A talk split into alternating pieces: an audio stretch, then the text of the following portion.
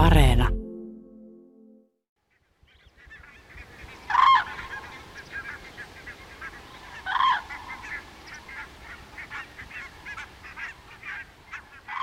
Antiikin kirjallisuuden isä, itse Homeros, kirjoitti 2700 vuotta sitten Iilian ja Odusseijan. Ja Iilian kolmannessa laulussa lukee, niin kuin kurkien kiljuna soikaut ilmojen aavain, talvikon karkoittaana ja loppumaton sadetulva, ääreen vyöryvän okeanoksen nepä kiitävät kiljuin. Okeanos oli siis Välimeri. 400 vuotta myöhemmin eli Aristoteles. Häntä on sanottu viimeiseksi ihmiseksi, joka hallitsi kaiken elinaikanaan ihmiskunnalle kertyneen tiedon. Ei varmaan kaikkea, mutta Välimeren kulttuuripiirin kuitenkin. Kreikan, Mesopotamian, Pohjoisen Afrikan.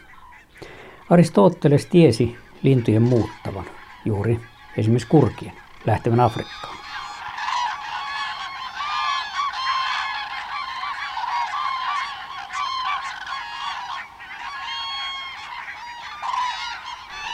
Mutta toiset linnut hän ajatteli niin, että ne muuttuvat talvella eri lajeiksi.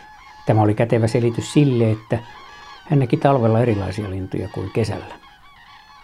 Mutta muuton syistä hänellä oli käsitys, että linnut pakenevat syksyllä pohjoisen kylmyyttä ja keväällä etelän kuumuutta.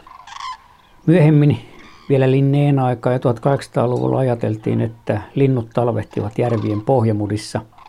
Tuntui nimittäin uskomattomalta, että varsinkin pienet linnut voisivat muuttaa. Nythän me tiedämme, että aivan pikkuiset pajulinnut hippiäisetkin muuttavat mertentaa. Yksi kätevä selitys pikkulintujen muutolle liittyy kurkiin. Kurkiparvesta kuuluu syksyllä hentoa piiskutusta, aivan erilaista ääntä kuin nuo emojen fanfaarit. Ja sehän on kurjen poikasten piiskuttava ääni.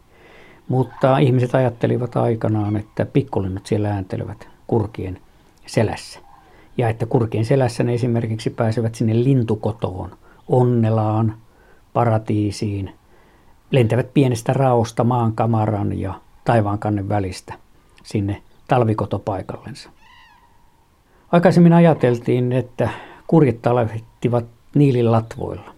Näin Aristoteleskin luuli. No sinne suuntaan lähtevät kurjet Itä-Suomesta. Kurjella on Suomessa niin sanottu muuton jakaja, eli Itä-Suomen kurjet muuttavat eri suuntaan etelään Unkarin pustalle ja sieltä sitten iso osa vielä Koillis-Afrikkaan. Kun taas Länsi-Suomen kurkien suunta on lounas, ne lähtevät Viron kautta, Saksan kautta, Ranskaan, Espanjaan, jokunen määrä Marokonkin puolelle, Gibraltarin taa. Joitain lähettimin varustettuja lintuja on tavattu, jotka ovat talvehtineet siellä Koillis-Afrikassa, mutta palanneet, lentäneet Välimeren eteläpuolta länteen luoteiseen Afrikkaan ja palanneetkin länsikurkien reittiä. Että hieman tällaista horjuvuutta voi kurjalla olla. Kurkihan on erikoinen lintu siinä, että poikaset muuttavat emojen mukana. Ne lähtevät nyt syksyllä yksi tai kaksi poikasta kurkiperheellä on, jos pesintä onnistuu, kun munia on aina kaksi – ja ne ovat talven emojen kanssa siellä ja tulevat vielä keväälläkin. Kurjen poikaset oppivat emoiltaan reitit, turvalliset perinteiset välilaskupaikat ja sen talvialueen. Tämähän on linnuille ihan poikkeuksellista. Vain hanhilla ja joutsenilla on sama systeemi. Kaikilla muilla lajeilla poikaset muuttavat omin nokkinensa perimänsä mukaisesti. Niillä on kartta ja kompassi ja tieto talvialueesta geeneissänsä, perintötekijöissänsä. Toki pikkulinnut esimerkiksi liittyvät syksyllä aikuisten lintujen parviin, mutta osalla lajeista aikuiset ovat menneet jo ennen kuin nuoret lähtevät, eli ominnokin on mentävä. Kurki on painava lintu. Se säästää energiaa, kun se liitelee ja kaartelee korkeuksissa, aivan niin kuin muutkin isot linnut, esimerkiksi kotkat ja haukat. Ja kaikki linnut odottavat myötätuulta, erityisesti nämä isot linnut, niin kurkikin. Nyt syyskuussa on tuullut vastaisesti etelän suunnasta koko kuukauden, paitsi viime viikon torstaina oli myrskyn jälkeen vahva pohjois- ja luoteistuuli. Sitä ennen kurkia kerääntyy valtavia parvia. Länsikurkien perinteinen suuri levähdyspaikka on Vaasan Söderfjärdenin alueella. 10 000 kurkea kerääntyy sinne. Idässä esimerkiksi Parikkalan Siikalahdella on viikkokausia ollut liki tuhat kurkea. Kirkkonummen Saltjärjenillä Porkkalaniemen tyvellä yli 2000 kurkea. Ja nyt kun keskiviikkona ja tiistainakin jo viime viikolla kurkia Keski-Suomesta muutti kohti etelää, niin esimerkiksi tuolla Saltjärjenillä Kirkkonummella – kurkien määrä nousi neljään tuhanteen. Se on ennätys kautta aikoina. Ja suuri osa kurjista käytti hyväkseen sitä myrskyä ennen kuin tuulet olivat aivan liian puuskaisia torstaina. Siinä luoteistuulessa ja paikoin pohjoistuulessa, niin esimerkiksi Saltfjärdenin kurjista neljästä tuhannesta 3300 lähti. 700 jäi paikalleen. Parikkalan Siikalahdella noin puolet kurjista viitisen sataa lähti viime viikolla. Osa on vielä jäljellä ja siellä Vaasassakin on vielä tuhat kaupalla ja samoin ympäri Keski-Suomea.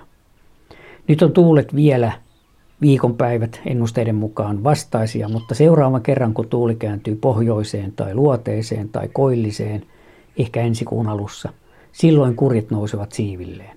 Silloin on nähtävissä komea muutto, komeimpia ilmiöitä, mitä Suomen luonto tarjoaa. Ja kun kurjet lokakuun alkupuolella täältä poistuvat, niin saamme odottaa puoli vuotta ennen kuin ne tulevat takaisin. Sitäkin riemukkaampaa toki se on. Muistan itse, kun Porkkalan kärjessä yhtenä huhtikuun puolivälin päivänä seisoin siinä kärjessä ja valtava parisatainen kurkiaura, parisadan yksilön kurkiaura lipui sieltä Virosta päin yli meren. Näkivät Suomen, alkoivat toitottaa sinne Porkkalan kärjen edustalla. Kyllä se oli hienoa katseltavaa. Ja kun kurki on liitolentäjä, niin syksyn kevään se menee meren yli siitä, missä meri on lyhin. Siellä meren yllähän ei nousevia ilmavirtauksia, lämpimiä termiikkejä synny. Ja purjen lentäjä yrittää käyttää niitä hyväksi. Siksi Suomen kurkien tärkeimmät muuttoreitit kulkevat Porkkalanniemen ja Hankoniemen kautta kevään syksyyn. Nyt vielä on aika ihalla kurkia kuunnella niiden ääniä. Niiden joukossa on vielä merihanhia, valkoposkihanhia, mutta kohta nämä isot linnut ovat lähteneet. Syksyn lintumuuton viimeisiä voimainponnistuksia on edessämme ensi viikolla.